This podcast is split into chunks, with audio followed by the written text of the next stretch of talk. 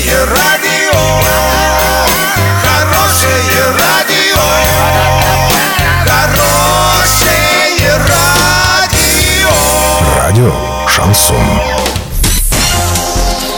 С новостями к этой минуте Александра Белова. Здравствуйте. Спонсор выпуска магазин «Строительный бум». Низкие цены всегда. Картина дня за 30 секунд. Южный Урал обыграл сборную Оренбургской области со счетом 9-3. Роструд напомнил россиянам о короткой рабочей неделе.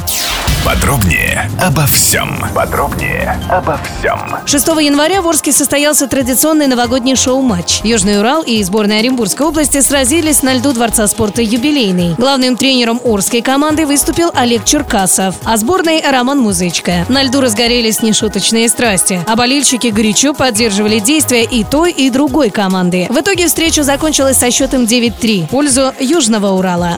Короткая рабочая неделя из трех дней ожидает россиян на этой неделе после 10-дневных новогодних каникул. Об этом напомнила гражданам пресс-служба Роструда. Первый рабочий день выпадает на эту среду, 9 января. Доллары на эти праздничные дни 69.47, евро 79.46. Сообщайте нам важные новости по телефону Ворске 30 30 56. Подробности, фото и видео отчеты на сайте урал56.ру. Напомню, спонсор выпуска магазин «Строительный бум». Александра Белова, радио «Шансон Ворске».